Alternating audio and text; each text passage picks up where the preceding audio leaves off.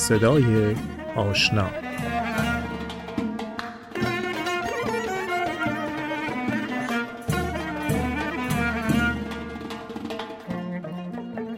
صدای آشنای این برنامه ما فرزانه ثابتان نویسنده روانشناس رواندرمانگر و فعال اجتماعی با تمرکز روی حقوق زنان و کودکان. هنوز خیلی از جوانای نسل قبل ایرانی های فلسفه فرزانه و روحی شادش رو به خاطر میارن. فرزانه ثابتان رو از زبون خودش میشنویم.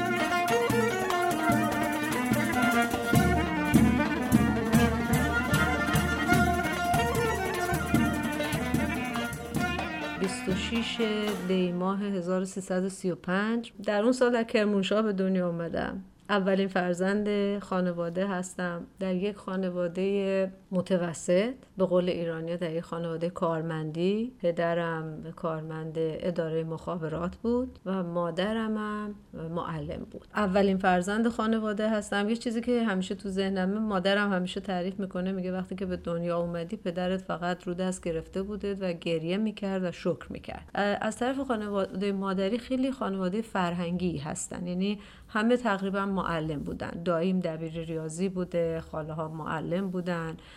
مادر خودم همیشه با معلم بوده و بعد مدیر شده و بعد خیلی یادمه که مادرم براش علم و دانستن و اینجور چیزا هم ارزش بود و هم خیلی مهم بود تو زندگی. یعنی تو خانواده ما اصلا کسی تو این سری من و برادرم و نواها و اینها تصور اینکه درس نخونه و دانشگاه نره و تحصیلات عالیه نداشته باشه نبود. این هم یه مقدار زیادی از مادر بزرگم بود.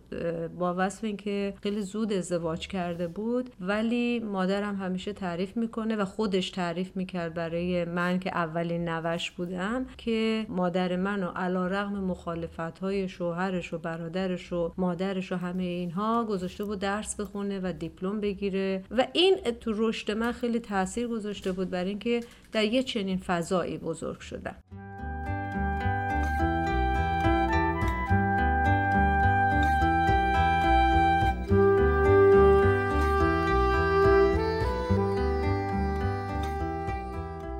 از جهت اعتقادی و باورها ما یک خانواده دو فرهنگه بودیم. چون مادر بزرگای من هر دو مسلمان بودن و پدر بزرگای من هر دو خودشون باهایی شده بودن. و فامیل ها و بستگان هیچ کدوم باهایی نبودن. فقط پدر و مادر من باهایی شده بودن. بنابراین با ادیان و باورهای مختلف هم آشنا بودیم. من یادم بچه که بودم مادر بزرگم منو با خودش این روزه های مسلمونا می برد و من خیلی از اون فضا خوشم میومد که ساعت 6 صبح مادر بزرگم روزه می‌گرفت منو می‌برد و اونجا سحری چای شیرنی میخوردن. این خیلی برام جالب بود. توی چنین فضایی من بزرگ شدم. تا تقریبا 11 12 سالگی کرمانشاه بودم و به دلیل اینکه اون زمانی که ما به دنیا اومدیم کرمانشاه دانشگاه هنوز نبود پدر و مادرم تصمیم گرفتن که برای اینکه ما بتونیم دانشگاه بریم به یک شهری برن که دانشگاه داشته باشه. یعنی تقریبا من تحصیلات ابتدایی رو تموم کردم. سال اول دبیرستان بودم که تصمیم گرفتن برن. سال اول دبیرستان رو من در کرمانشاه درس خوندم. دو تا بچه هم بیشتر نیستیم. من و برادرم که 13 ماه از من کوچیکتر البته همه فیلم کام از من بزرگتره. تقریبا مثل دو قلو بزرگ شدیم. و بعد ما رفتیم به شیراز چون شیراز دانشگاه داشت اون موقع اما به دلیل یک سری مسائل خانوادگی یک سال بیشتر شیراز نموندیم. من یک سال دبیرستان رو شیراز خوندم. و بعد رفتیم تهران. و وقتی که وارد تهران شدیم تقریبا من 13 14 ساله بودم. حدود 14 سالگی. اونجا دیگه اگر بخوام یه نقطه عطفی رو تو زندگیم بگم اونجا جایی بود که تو حدود سن 15 سالگی من با فلسفه آشنا شدم.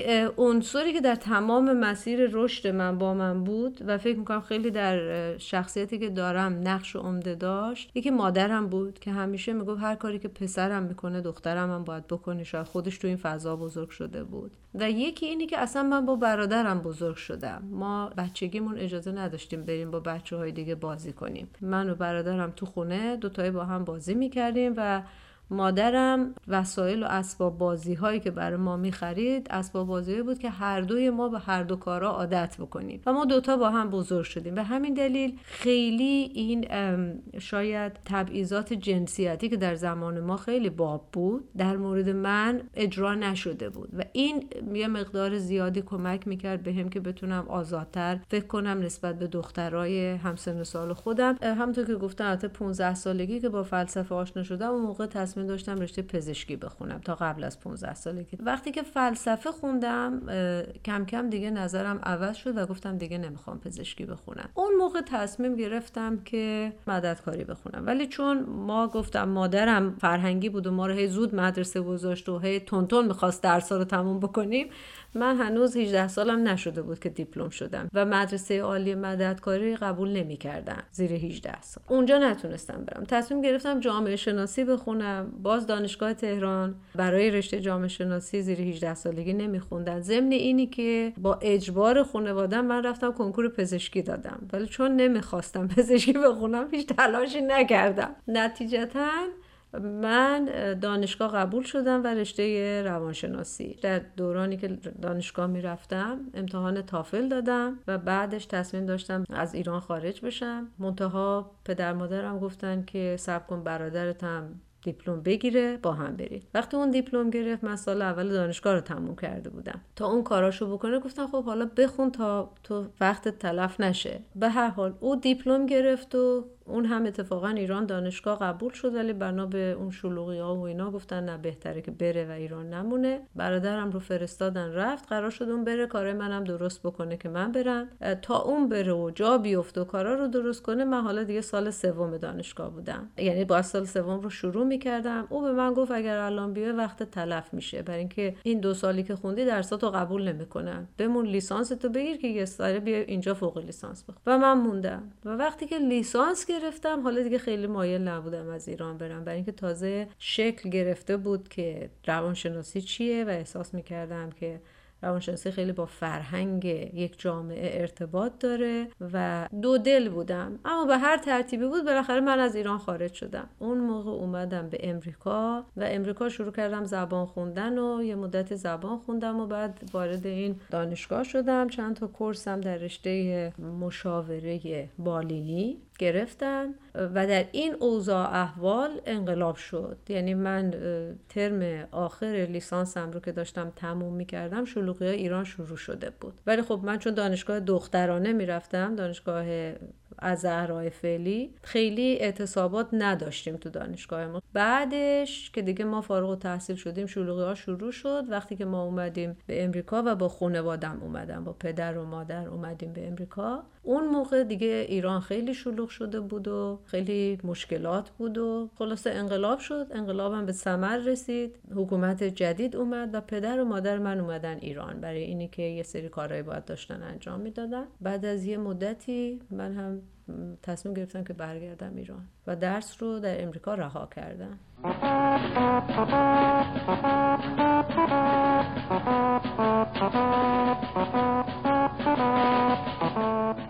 اومدم ایران و قبلش از خالم خواستم که منو ثبت نام بکنه برای کنکور فوق لیسانس دانشگاه تهران. بدون که خودم باشم اون منو ثبت نام کرد. من وقتی وارد ایران شدم چند روز بعدش رفتم امتحان کنکور دادم.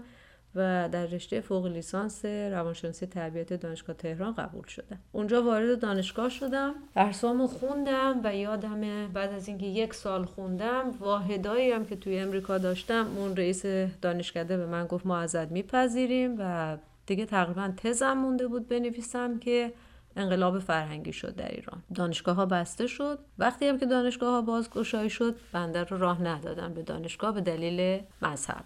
اون موقع دوباره تصمیم گرفتم از ایران خارج بشم. و از ایران رفتم ولی دیگه ویزای دانشجوی من برای امریکا اعتباری نداشت. رفتم سوئد و سوئد به من اون موقع وقتی که فهمیدن دانشگاه ها بسته شده و خیلی مسئله باهایی بودن مهم نبود به نظرم. ولی به من گفتن تو اینجا بمون ما بهت اجازه میدیم که بری دانشگاه اپسالا در سوئد درس به تو بخونی و همه جورم کمکت می‌کنیم و اینا. من گفتم نه من نمی‌خوام سوئد بمونم و برگشتم. اومدم ترکیه یک دانشگاه امریکایی داشت. و وقتی اونا فهمیدن که من امریکا بودم و زبانم نسبتا بد نبود گفتم بمون و من قرار شد که برم دانشگاه امریکایی درس بخورم حتی ثبت نامم هم کردن. یعنی دیگه پذیرفتن منو. روزی که بلند شدم برم از هتل بیام بیرون و خونه اجاره کنم ترکیه کودتا شد و اعلام کردم که تا اطلاع ثانوی دانشگاه بسته است. اون موقع بود که من از ترکیه اومدم ایران گفتم خب حالا هر وقت دانشگاه باز شد دوباره برمیگردم. برگشتم به ایران سه روز بود که وارد ایران شده بودم. جنگ ایران و عراق شروع شد و دیگه از اون به بعد مرزها بسته شد و خروج باهایی ها هم که ممنوع شد و من در ایران بودم تا 17 سال. بعد از 17 سال شوهر من اومده بود ایران که مادرش رو ببینه که اونم سالهای قبل از انقلاب از ایران خارج شده بود. با هم آشنا شدیم و تصمیم گرفتیم ازدواج بکنیم و من هنوز پاسپورت نداشتم و ما ازدواج کردیم او برگشت. من نه ماه موندم بعد از ازدواجمون در ایران و من رفتم بعد انگلیس. در این اسنا پدر مادرم از ایران خارج شدن و رفتن امریکا. برادرم که سالها دیگه از امریکا نتونسته بود بعد از انقلاب بیاد ایران. ده سال انگلیس زندگی کردم و بعد هم از انگلیس مهاجرت کردم به امریکا دوباره و الان تقریبا نه سال داره. میشه؟ هنوز نشده. نزدیک به نه ساله که در امریکا زندگی می‌کنه.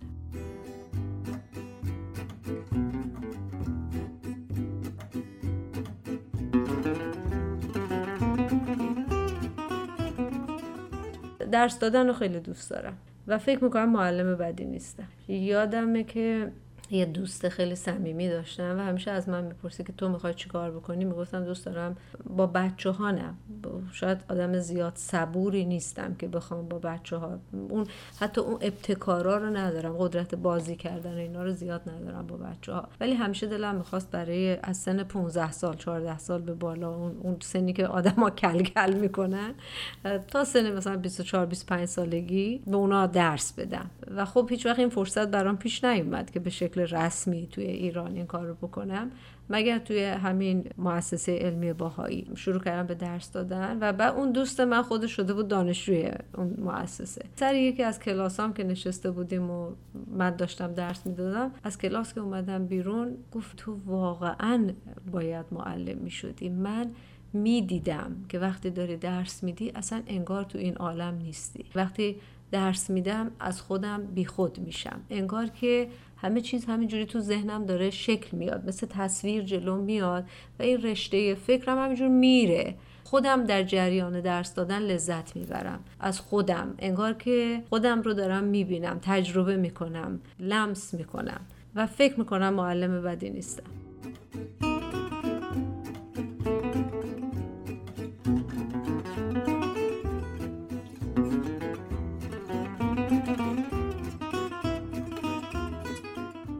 چیزی که فکر می‌کنم خیلی بزرگه که دلم می‌خواد انجام بدم یک کاری است در روانشناسی. من احساس می‌کنم که روانشناسی سر جای خودش نیست. راستش شاید به عنوان یه روانشناس کسی هستم که از دست روانشناسا خیلی عصبانی هم. کار بزرگی که دلم می‌خواد انجام بدم اینه که یک تحول نگرش در روانشناسی نسبت به انسان به وجود بیارم. البته اصلا امیدی به خودم ندارم که این کار بزرگ رو انجام بدم. در اینکه تو دنیا امروز انقدر آدما کار بزرگ انجام میدن که فکر نمی‌کنم من جایی داشته باشم توش. ولی خیلی دلم می‌خواد. این این یک آرزویی است که بهش فکر می‌کنم.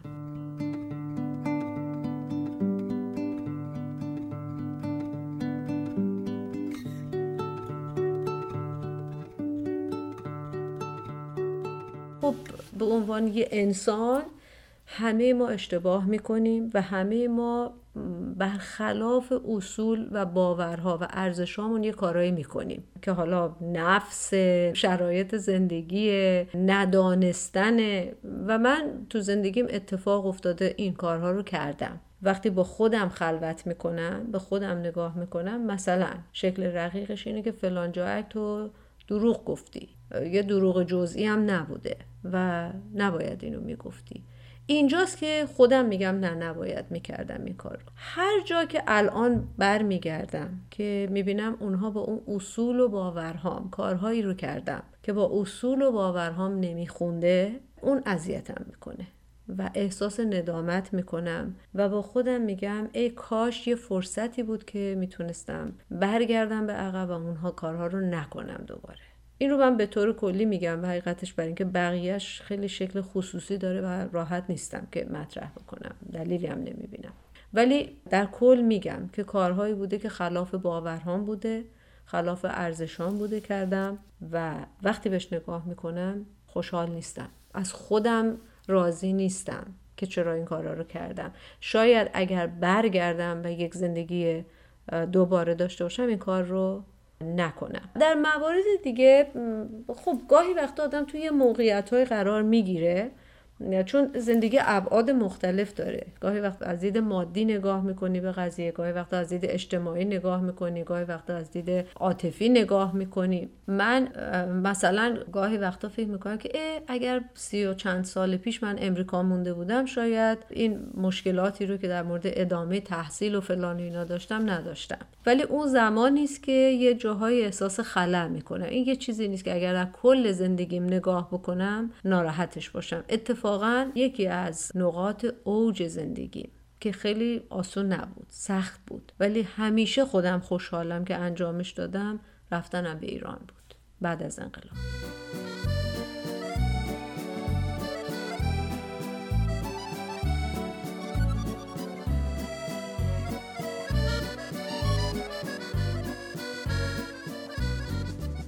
از مادرم خیلی تشکر می‌کنم. برای اینکه فکر می‌کنم فکر کردن اون به من یاد داد. انسان بودن اون به من یاد داد. همیشه خودش میگه میگه وقتی به محضی که متوجه شدم باردار هستم فقط از خدا خواستم که بچه هم انسان باشن. از برادرم خیلی تشکر می‌کنم. همیشه برام رفیق بود. یکی از افسوس هایی که تو زندگیم دارم اینه که دختر من برادر یا خواهر نداره. احساس می‌کنم چه چیزی رو نداره. خیلی چیزا ازش یاد گرفتم. با من فکر کرد ولی همیشه جلوتر از من فکر کرد. خیلی پخته تر از منه. و از دخترم تشکر می‌کنم. خیلی صبوره. بچه هست سنی نداره. ولی احساس می‌کنم صبوریاشو با هم. یعنی فکر می‌کنم خیلی به من کمک کرد. می‌فهمه منو خیلی وقتا و از معلمم. چون گاهی وقتا فکر می‌کنم که اگر اون نبود من اصلا با این دنیا آشنا نمی‌شدم.